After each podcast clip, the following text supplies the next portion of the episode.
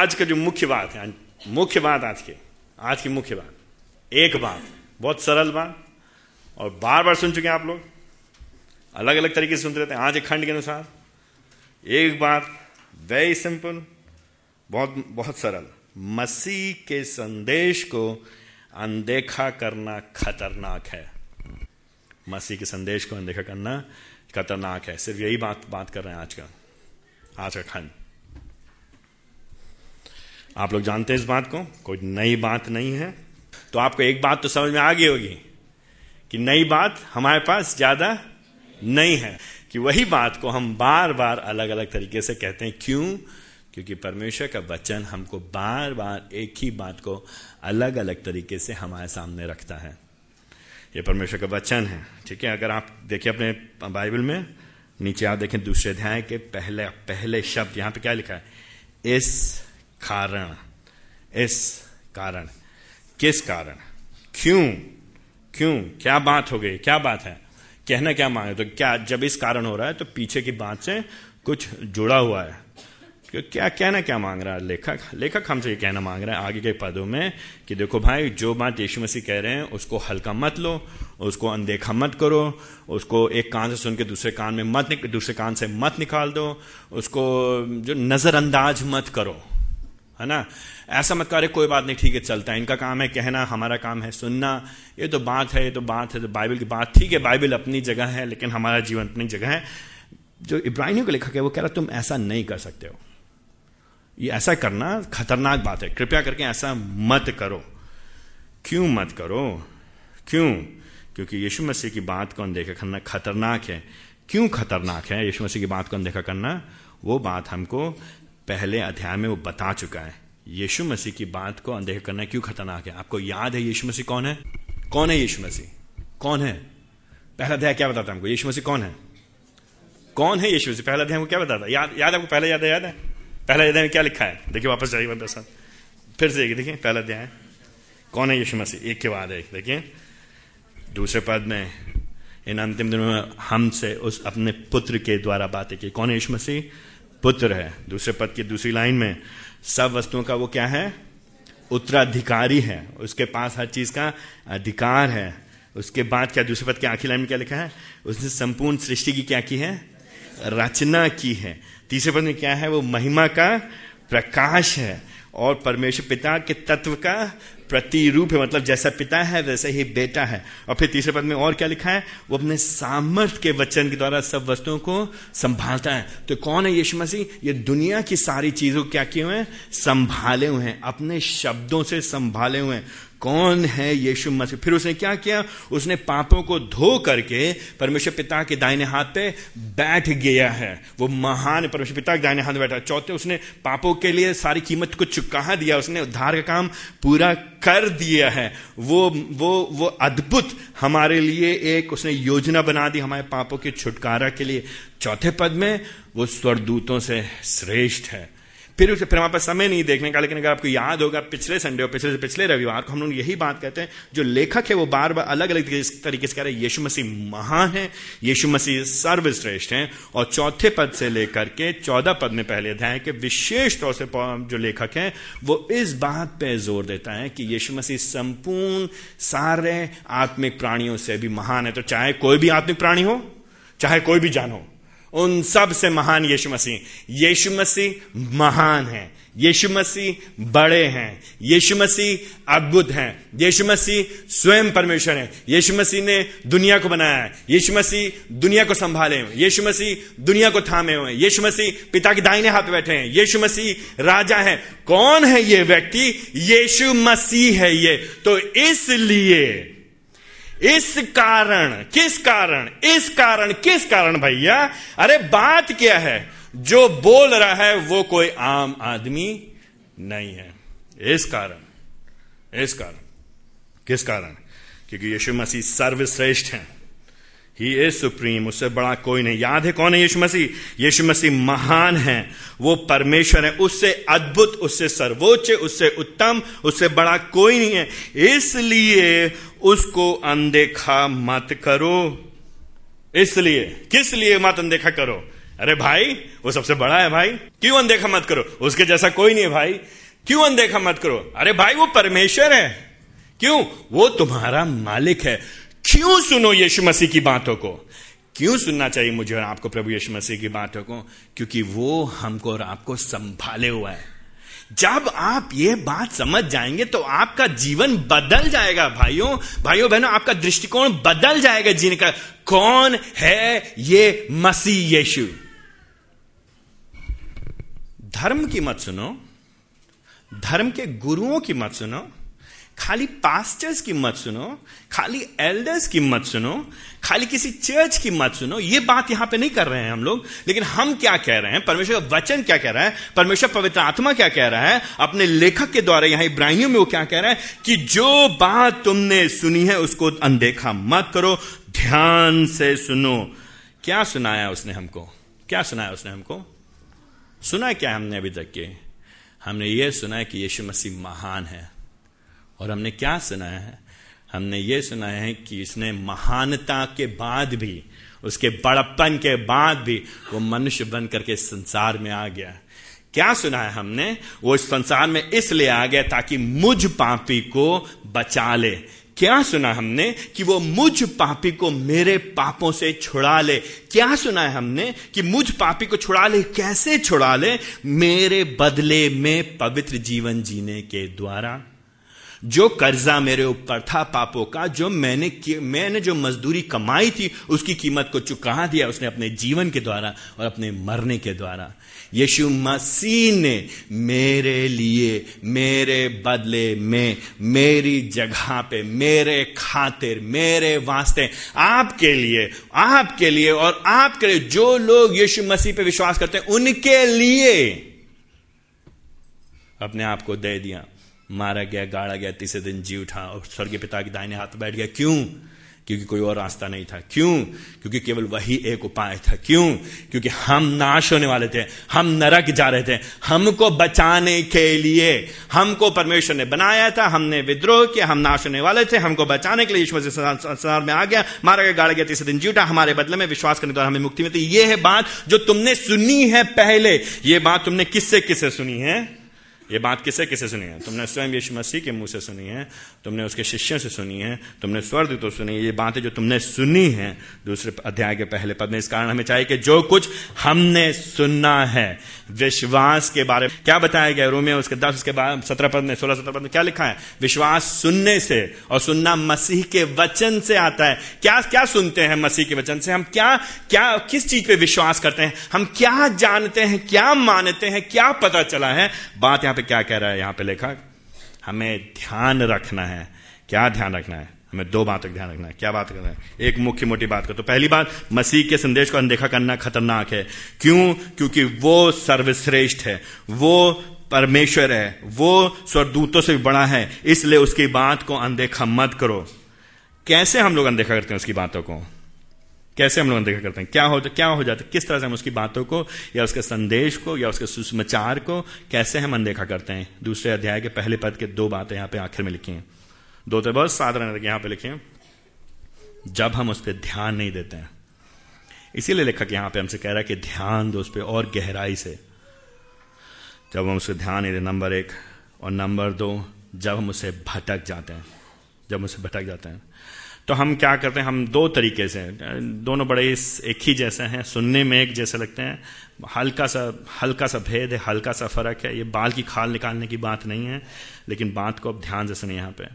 यीशु मसीह परमेश्वर के पुत्र हैं, यीशु मसीह स्वयं परमेश्वर हैं, हमको उनकी बातों को सुनना है, क्योंकि सुनना, उनके वचन को जब हम सुनेंगे तो हमारे अंदर विश्वास होगा, तभी हमें मुक्ति मिलेगी, तभी हमें उद्धार मिलेगा, और जो विश्वास का वचन हमने जो सुना है यीशु मसीह के जीवन के बारे में द लाइफ यीशु मसीह के जीवन के बारे में and the work Yeshu Masih कार्य में the life and the work of Jesus Christ Yeshu Masih के जीवन और कार्य के बारे में, उनको हमें और अधिक गहराई से ध्यान देना है। देखिए आपके बारे में क्या लिखा है?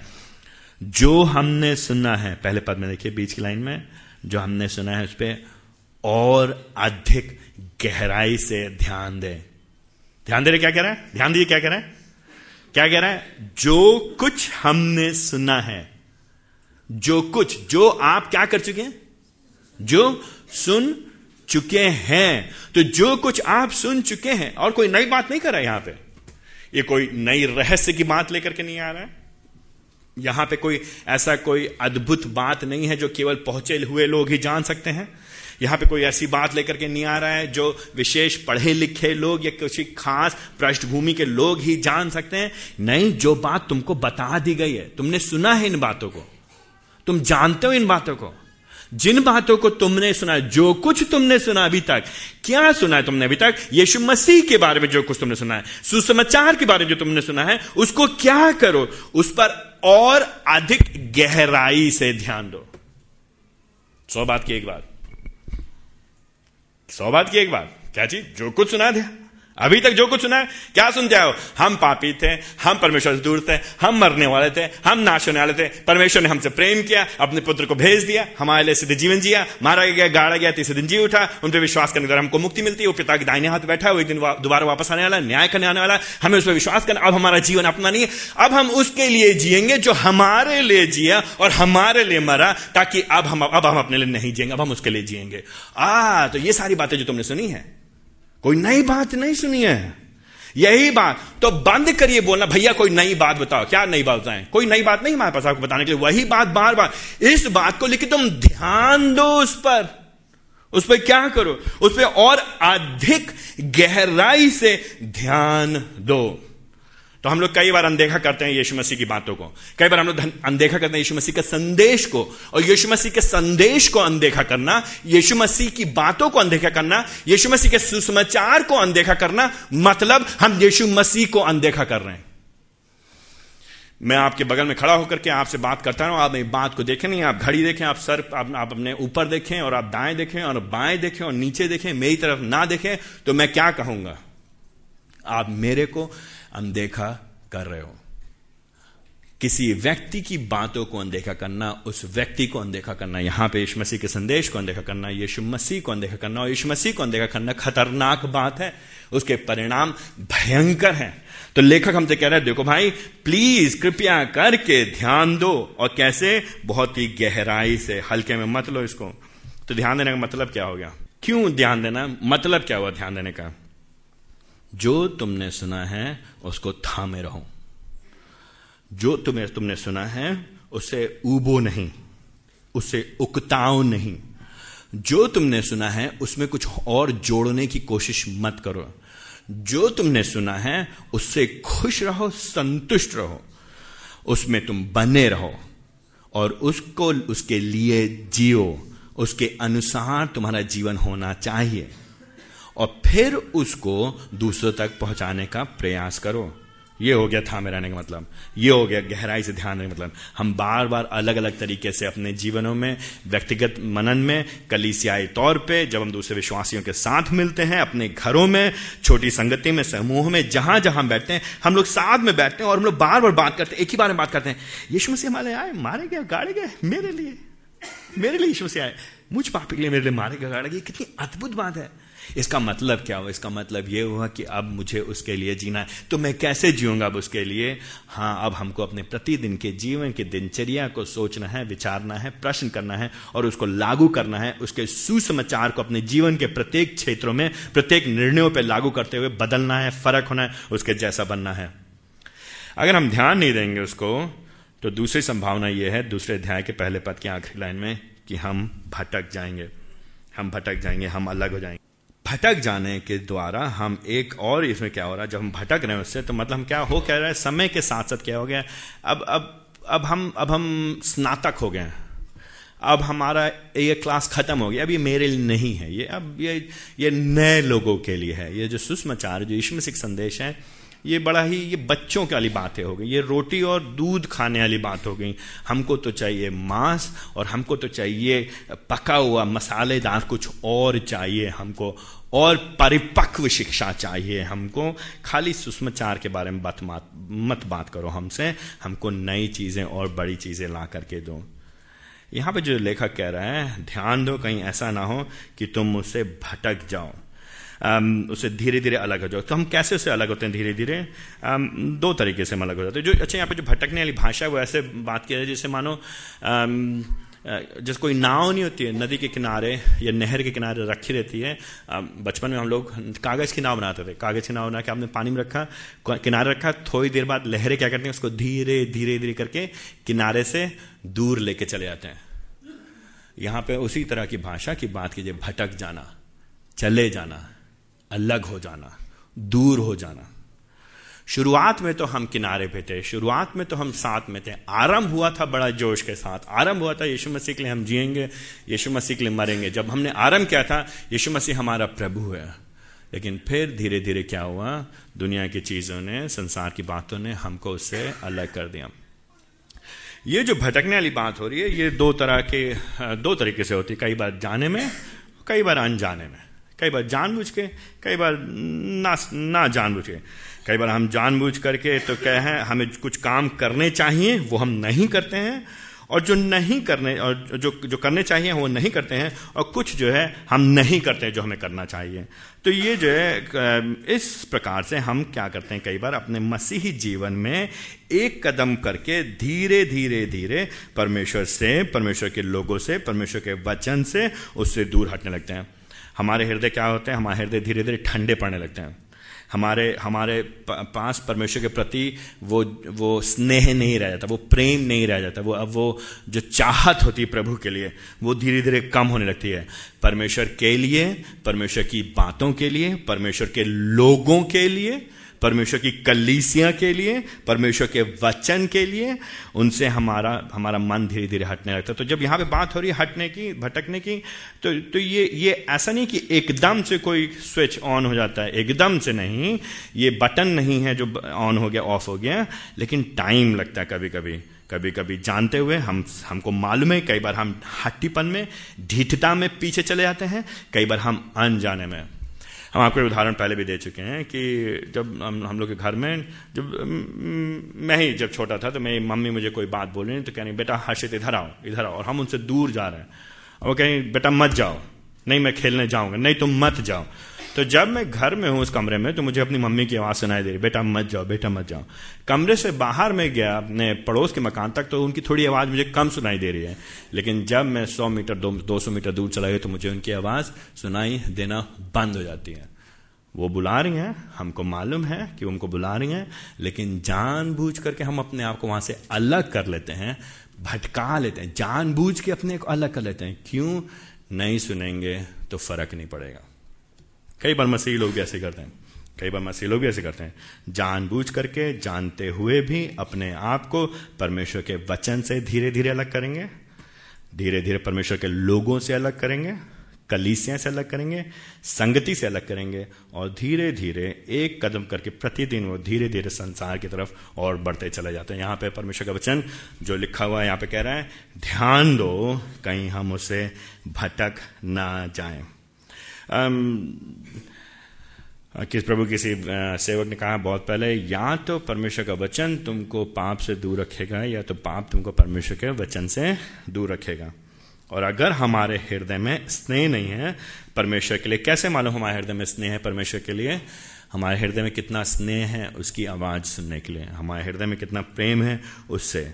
अगर हम अपने आप को परमेश्वर की बातों से अलग कर ले रहे हैं बाँध ले रहे हैं हटा ले रहे हैं तो कुछ दिक्कत है। um, कई बार क्या होता है हम धीरे धीरे क्या होता है हम जीवन में अलग तरह के पाप हमको फंसा लेते हैं। चाहे हम बोलेंगे चाहे हम व्यस्तता में फंस गए। संसार में हमारा काम है हमारी नौकरी हमारे लिए प्राथमिक बन जाती है। हमारे लिए हमारा भविष्य करियर प्राथमिक बन जाता है। हम में से कुछ लोगों के लिए हमारा कोई प्रेम प्रसंग है, कोई हमारा किसी लड़की से या किसी लड़के से कोई कोई संबंध है, वो हमारे लिए प्राथमिक बन जाता है। चाहे आलस का पाप हो, कोई कोई भी पाप हो सकता है, कोई भी कोई चाहत, कोई कोई आकर्षण, ये जो दुनिया हमारे सामने लगा के रखी है। और फिर हमारा हृदय क्या होता है? धीरे धीरे उसकी तरफ़ खिंचता चला जाता है। धीरे धीरे हमारा स्नेह, हमारा प्रेम, हमारा समर्पण। और हम क्या होते हैं? धीरे धीरे धीरे भटकने लगते हैं। कई बार होता है, क्या होता है कि किसी ने हमारे साथ कुछ बुरा कर दिया। किसी ने हमारे साथ कुछ बुरा कर दिया और उस बात को हम अपने मन से निकाल नहीं पाते हैं। हम, हमारे लिए बड़ा मुश्किल होता है माफ़ करना और वो धीरे धीरे हमको क्या करता है? भटकाने लगता है। और और तरीके भटकने का। और तरीका है ध्यान ना देने का, प्रभु की आवाज़ को ना सुनने का। हम अपने अपने पाप को सही ठहराते हैं। हम अपनी गलती नहीं मानेंगे, हम अपनी कमज़ोरी को नहीं मानेंगे, हम अपने पापों को सामना नहीं करेंगे, लेकिन हम क्या करेंगे? अपनी गलती ना मान करके हमेशा दूसरों के ऊपर थोपेंगे।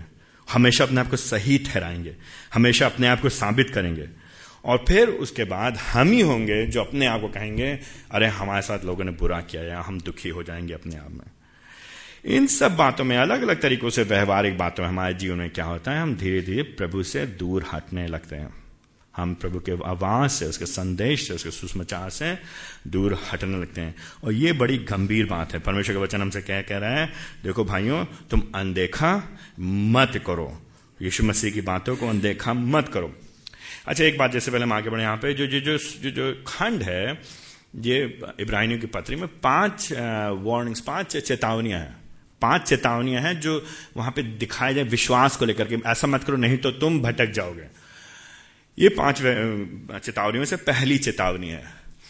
तो अलग अलग पाठकों का अलग अलग लोगों का अलग अलग विद्वानों का मानना है कि ये आम, कुछ लोग का मानना कि ये केवल गैर विश्वासियों के लिए दिया गया क्योंकि विश्वासियों के लिए नहीं है क्योंकि विश्वासी लोग अपना उद्धार नहीं खो सकते हैं।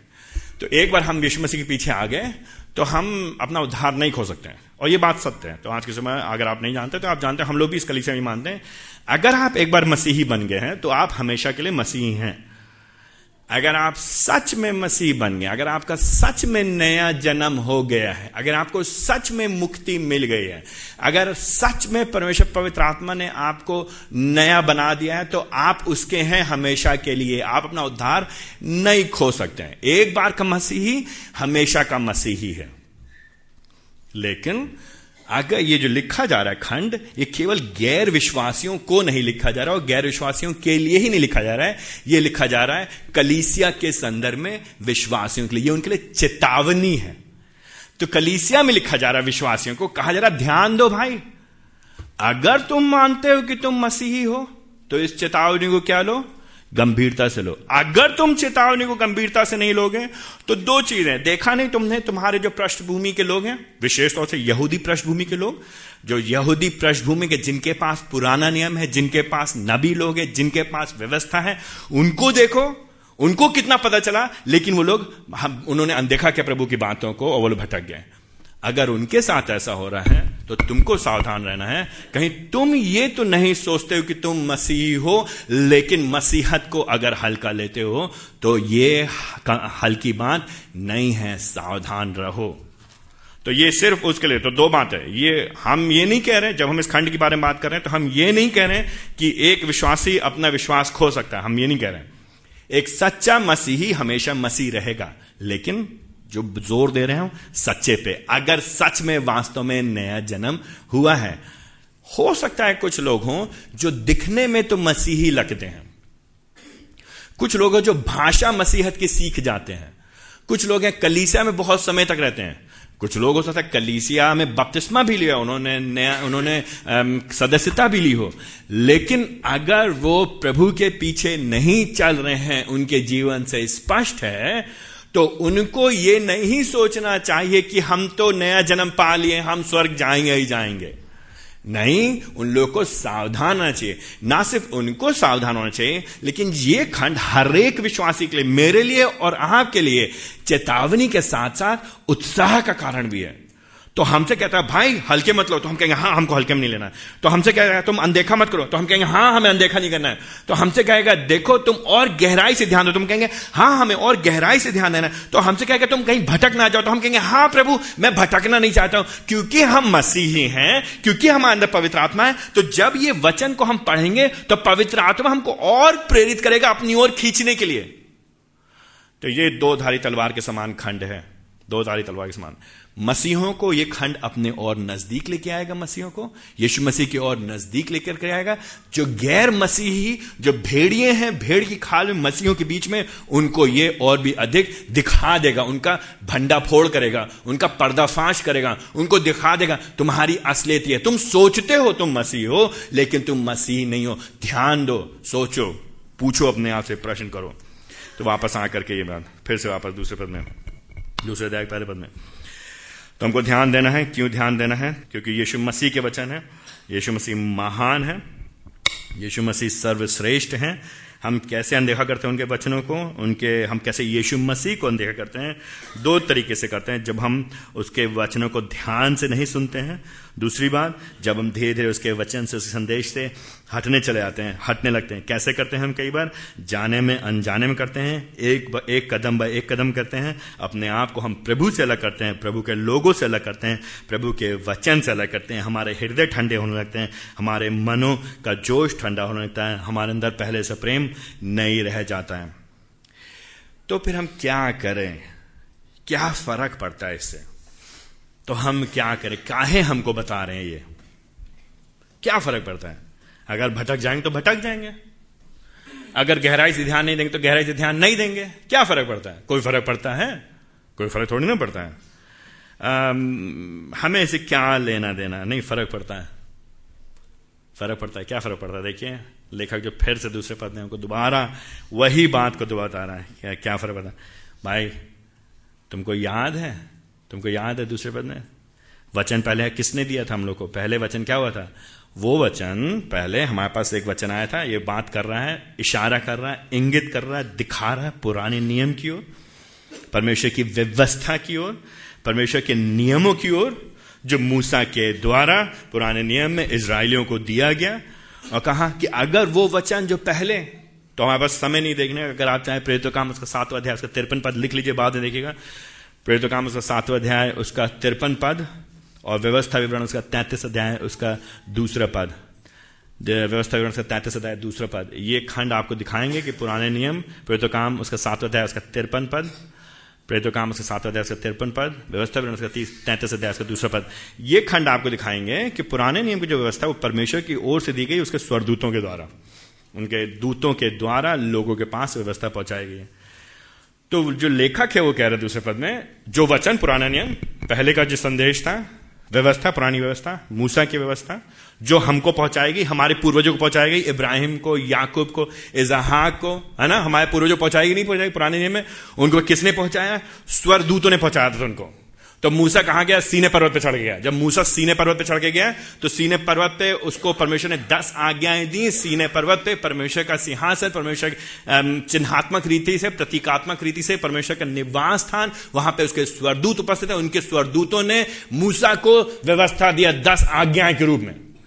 तो लेखक है, वो कह रहे कि अगर वो वचन, जो पुराने नियम का वचन था किसने दिया था? परमेश्वर के लोगों किसने दिया था? स्वरदूतों ने दिया। परमेश्वर ने स्वरदूतों के द्वारा हम तक पहुँचाया। ठीक है, पुराने नियम के वचन। और जब वो पहुँचाया गया दूसरा पद में, और वो अटल सिद्ध हुआ, परमेश्वर के वचन में कोई कमी नहीं है। पुराने नियम में कोई कमी नहीं है। पुरानी व्यवस्था में कोई कमी नहीं है। दस आज्ञाओं में कोई कमी नहीं है। उसके संदेशों में कोई कमी नहीं है।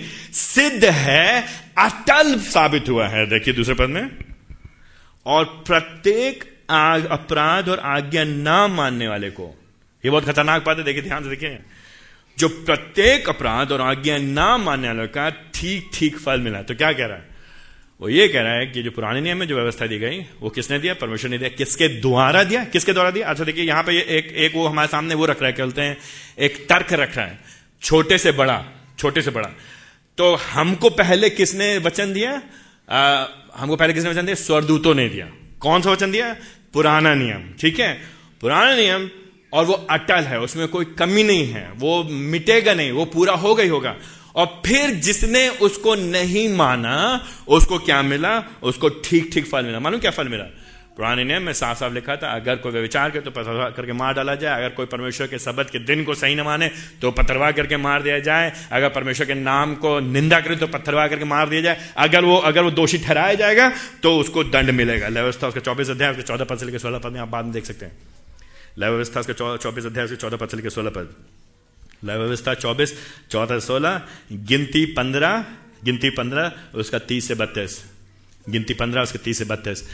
कई अनेकों खंड पुराने नियम में पुराने नियम में अनेकों खंड है। आपको पुराने नियम के आप लोगों को कहानियाँ मालूम हो गए आपको आकान के पाप की कहानी मालूम होगी। आकान के पाप की कहानी।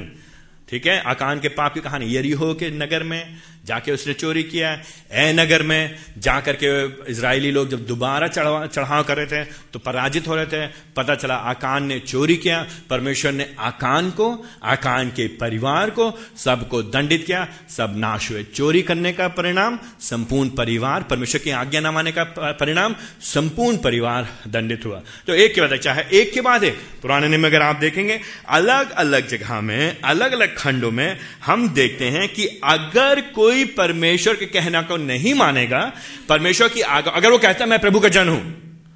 अगर कोई कह रहा पुराने नियम में मैं प्रभु का जन हूँ। अगर वो कहता है, मैं ये, मैं मैं मैं इसराइली हूँ, मैं परमेश्वर को चुना हुआ जन हूँ, मैं व्यवस्था का पालन कर अगर कोई कह रहा है और उसको कहने के बाद वो परमेश्वर के वचन को नहीं मानता है तो प्रभु जी क्या करते हैं? उसको दंडित करते हैं।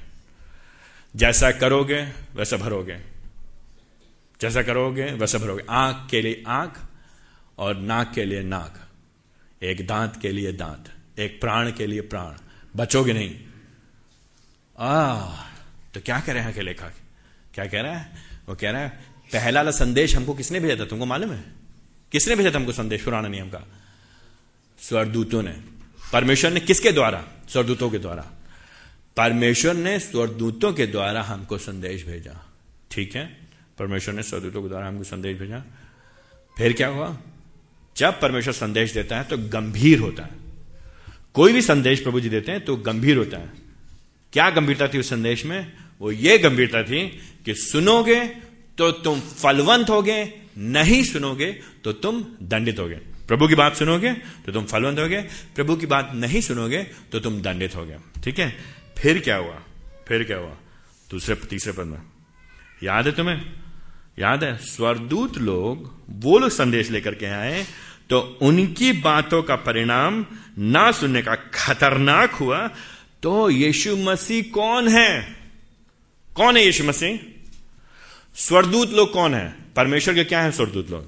स्वरदूत लोग परमेश्वर के क्या है? स्वरदूत लोग परमेश्वर के संदेश वाहक हैं।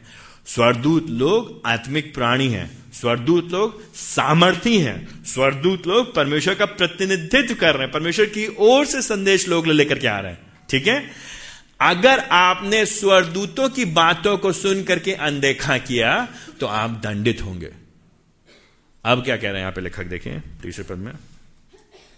अगर तुमने अगर तुमने स्वरदूतों की बातों को नहीं सुना, तुम्हारे पूर्वजों में नहीं नहीं सुना तो वो दिक्कत में पड़ गया उनके सामने कठिनाई पड़ी, उनको दंड पड़ा। लोग जान से हाथ धो बैठे। पूरे पूरे परिवार नाश हो गए पूरे पूरे कुल नाश हो गए पूरी पूरी जातियाँ नाश हो गए। तो तीसरे पद में, भाइयों, अगर तुम उस महान उद्धार की उपेक्षा करोगे तो कैसे बचोगे? पुराने नियम के संदेश को लोगों ने अनदेखा किया तो क्या हुआ? वो नहीं बचे।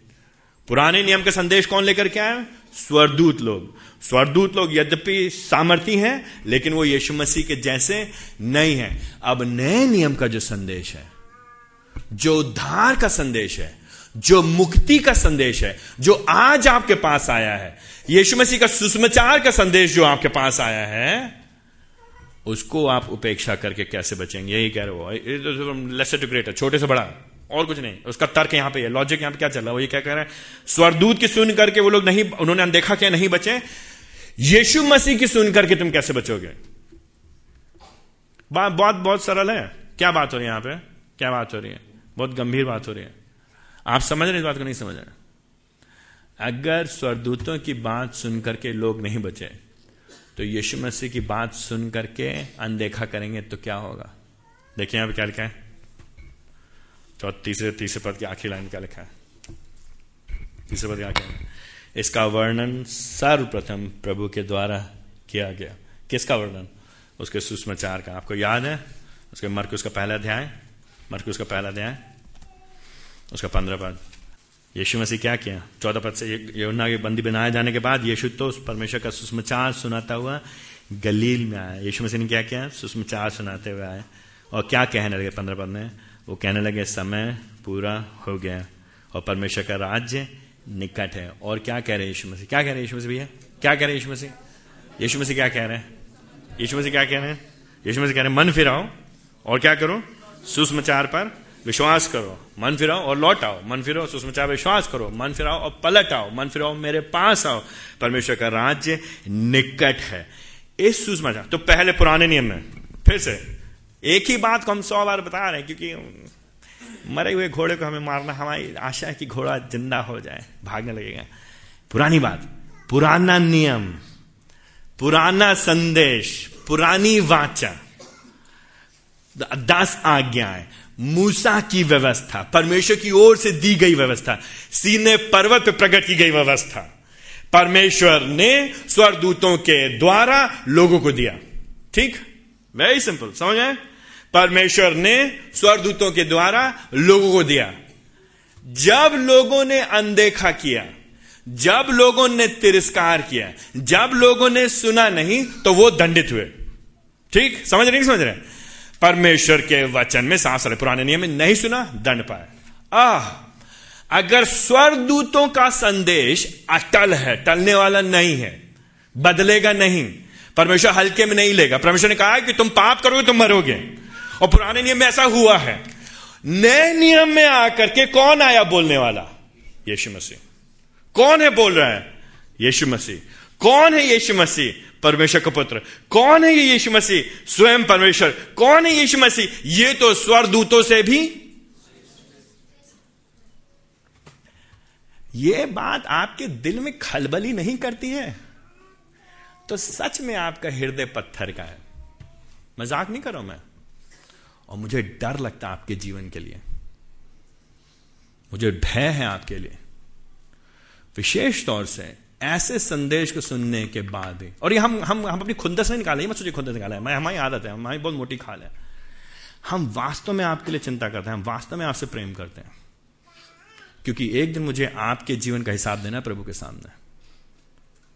ये चीज़ ये चीज़ को सुन करके अगर आप खाली बैठे रहें और आपके हृदय की धड़कनें तेज ना हो और आपके खून की, आपकी नसों में खून तेज़ी से ना बहने लगे, आप डरे नहीं, अगर आप कांपते नहीं है, अगर मैं डरता नहीं हूँ और सुनने के बाद भी इस कांसे का गुहाने का तो हाय मुझ पर, हाय मुझ पर हाय आपके ऊपर, हाय आपके ऊपर, हाय हम पर।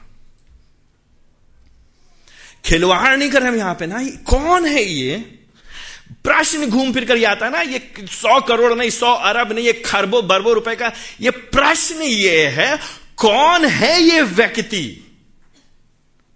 कौन है ये यीशु मसीह? कौन है ये यीशु मसीह? कौन है ये आपके लिए?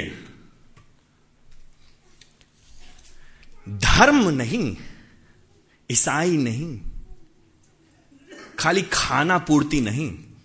खाली आपके दिल की ठंडक कलेजा ठंडा पड़ जाए कि हाँ हमने कर लिया इस हफ़्ते काम दो घंटे क्या किस कैसे काटे? हम ही जानते हैं हम ही जानते कैसे वो दो घंटे कटे। हम ही जानते हैं। खाना पूर्ति करके इसको धोखा दोगे? इसको धोखा देंगे हमारा आप? हमारा आप इसको इसको बेव, इसको बेवकूफ़ बना लुक देखिए तो कौन है ये? किसको मूर्ख बना रहे हम और आप?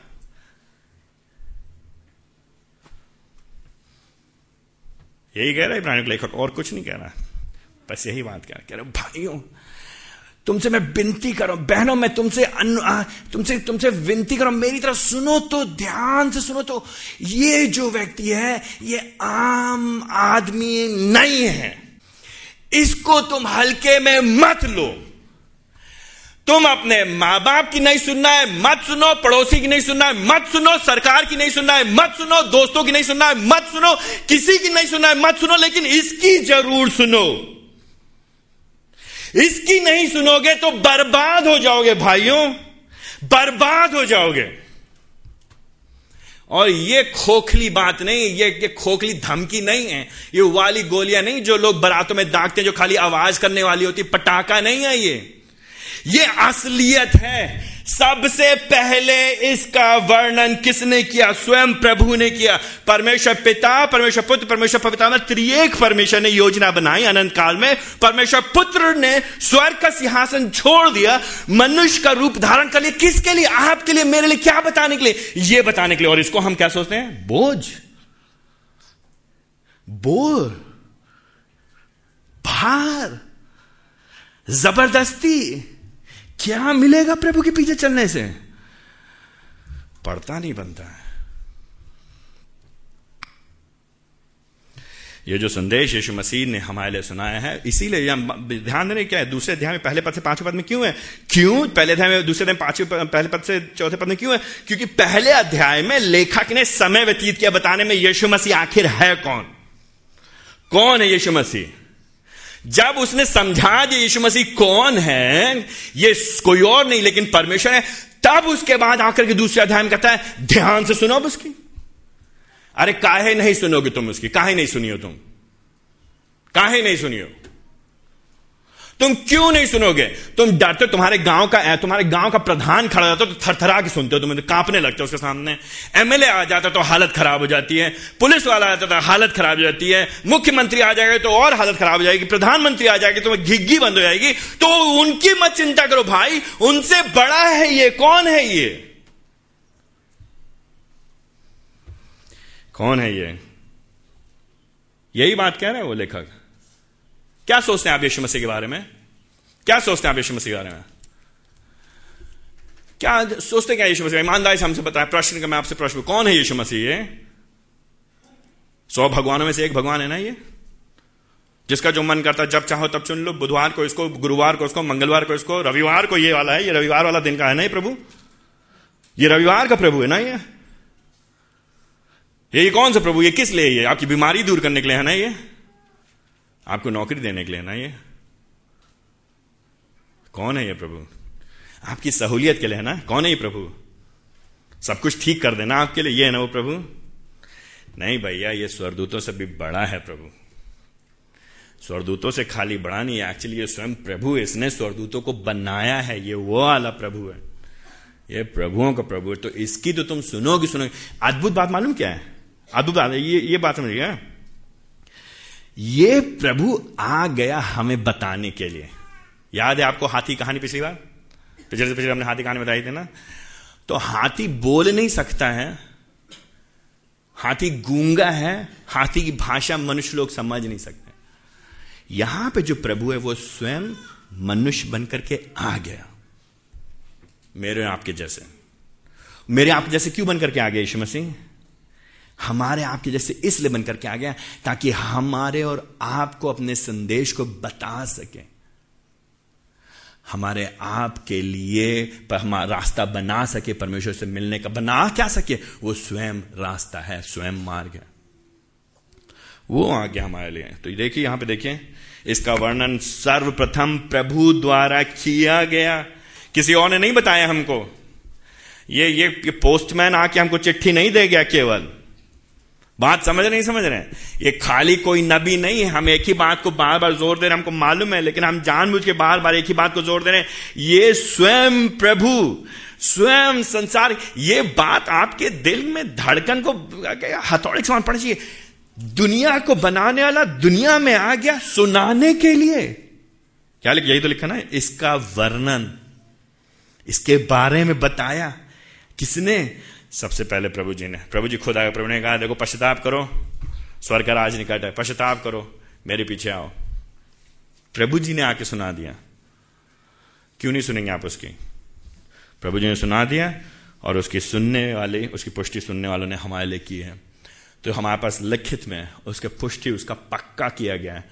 उसका हमारे सामने सबूत है, सही ठहरा दिया गया है। बात हो गई है, कर दी गई है।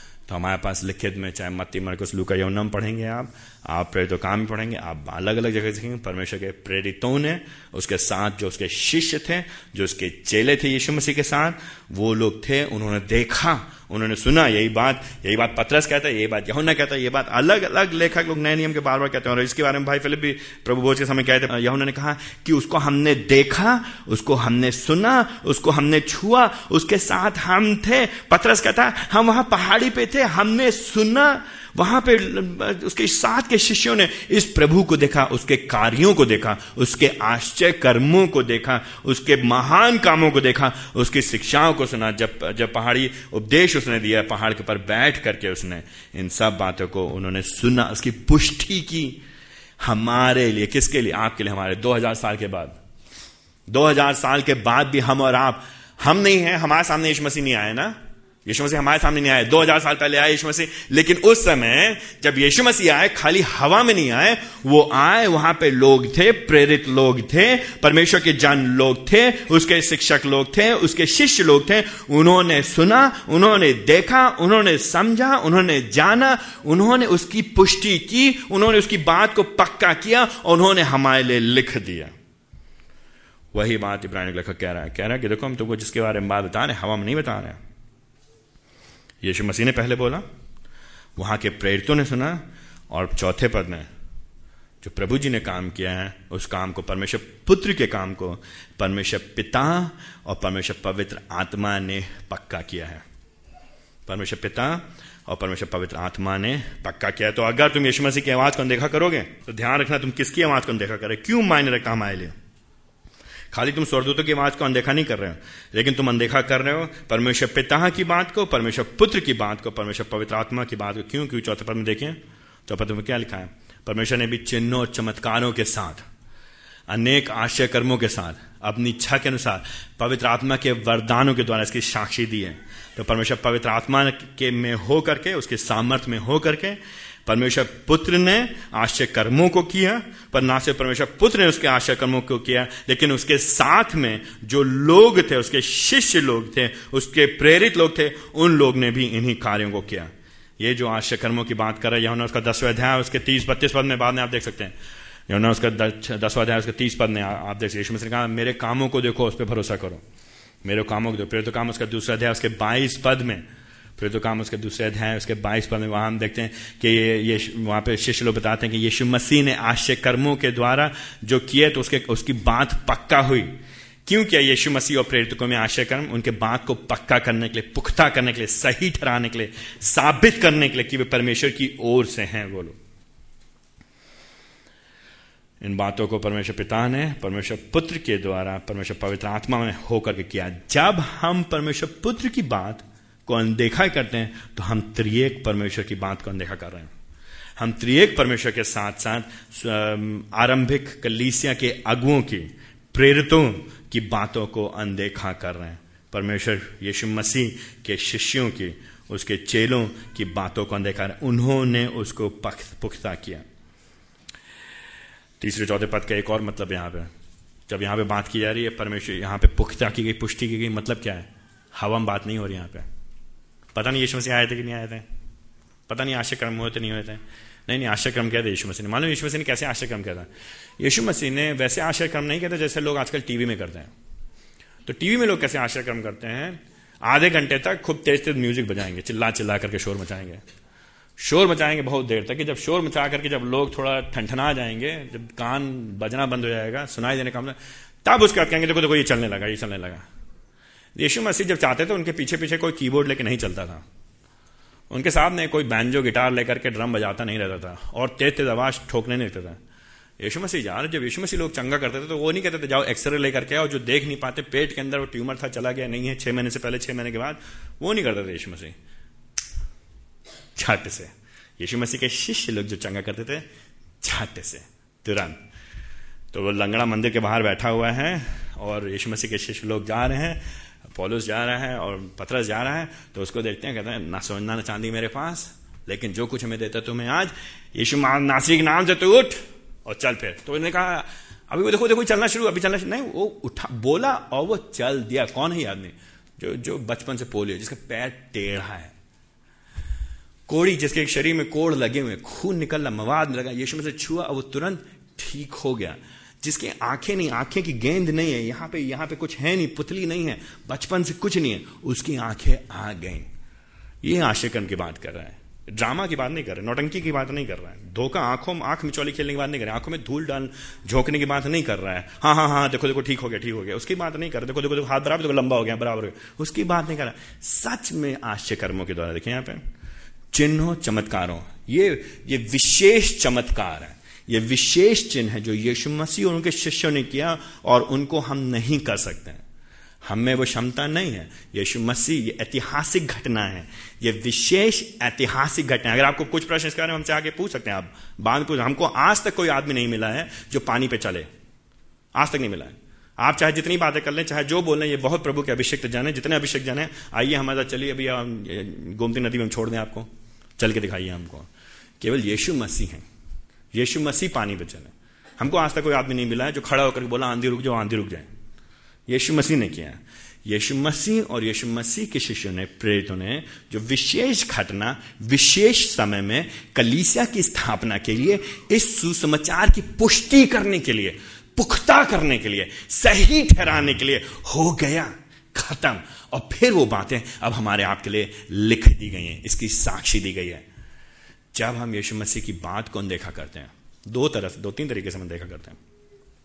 जो आश्चर्य कर्म जिनकी बात हो रही है, जब हम उनको हल्का बना देते हैं और हम सोचते हैं, हर कोई बाबा है, हर कोई चमत्कार है और उन चमत्कारों को यीशु मसीह के बराबर बना देते हैं तो हम यीशु मसीह की बात को पुख्ता नहीं कर रहे हैं, उसको हम गलत ठहरा रहे हैं। या फिर हम यीशु मसीह की जो बातें नए नियम लिखी गई उनको हम जब ध्यान नहीं देते हैं ना ध्यान देने का मतलब उसके अनुसार जब हमारा जीवन होता नहीं है, हम अपने ही जीवनों में लगे रहते हैं। यहाँ पे जब हम सोचते हैं कि ये सब बातें तो कहने की बातें हैं, उनकी ऐतिहासिकता पे, उसके तत्व पे, उसके तथ्य पे हम विश्वास नहीं करते हैं। जब हम नहीं करते हैं तो हम एक मायने में सुसमाचार को तिरस्कार हैं, यीशु मसीह को तिरस्कार है, यीशु मसीह के संदेश को तिरस्कार है। तो अंत में अंत में अंत में, क्या कहना चाहेगा लेखक? वो ये कह रहे हैं, देखो भाई यीशु मसीह का संदेश महत्वपूर्ण है। क्या है उसका संदेश? सुषमाचार का संदेश। उसको तुम क्या करो? उसको थामे रहो।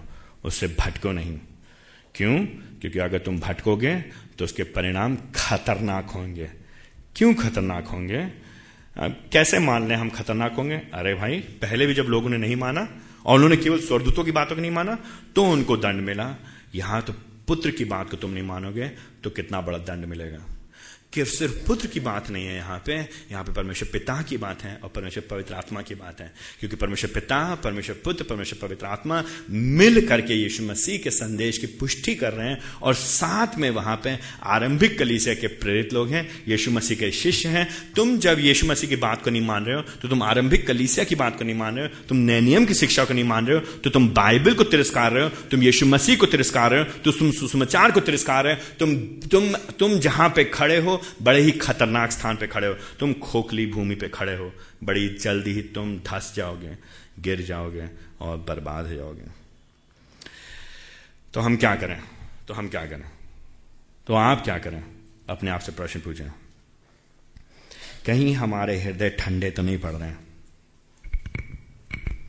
तो दूसरों के बारे में सोचिए। दूसरों के बारे में सोचिए। अपने बारे में सोचिए। कहीं हमारे हृदय ठंडे तो नहीं पड़ रहे हैं? कहीं प्रभु के लिए, प्रभु की चीज़ों के लिए, मसीह के लिए, मसीह के वचनों के लिए, मसीह की कलीसिया के लिए, मसीह के लोगों के लिए हमारा स्नेह कम तो नहीं होता जा रहा है। कहीं हम संसार को अधिक प्रिय तो नहीं जान रहे अपने से प्रश्न पूछे, किस तरीके से मैं अपने आप को मसीह के संदेश से अलग कर रहा हूँ और अनदेखा कर? रहा हूँ कैसे? कौन सा पाप है वो? कौन सा हट्टीपन है वो? कौन सी चीज़ें हैं जो हमको प्रभु की बातों से अलग करें? क्या आप ईमानदारी से कह सकते हैं कि आप यीशु मसीह से वास्तव में प्रेम करते हैं? क्या आप ईमानदारी से कह सकते हैं कि हाँ मैं यीशु मसीह को गंभीरता से लेता हूँ? कहीं आप भटक तो नहीं रहे उससे? कहीं आप उसको अनदेखा तो नहीं कर रहे um, हो सकता है आप छः महीने से आ रहे हो एक महीने से एक साल से आ रहे हो यीशु मसीह के बारे में सुनते हैं लेकिन फिर वापस संसार में चले जाते हैं। अपने हृदय को जांचें अपने लिए प्रार्थना करें।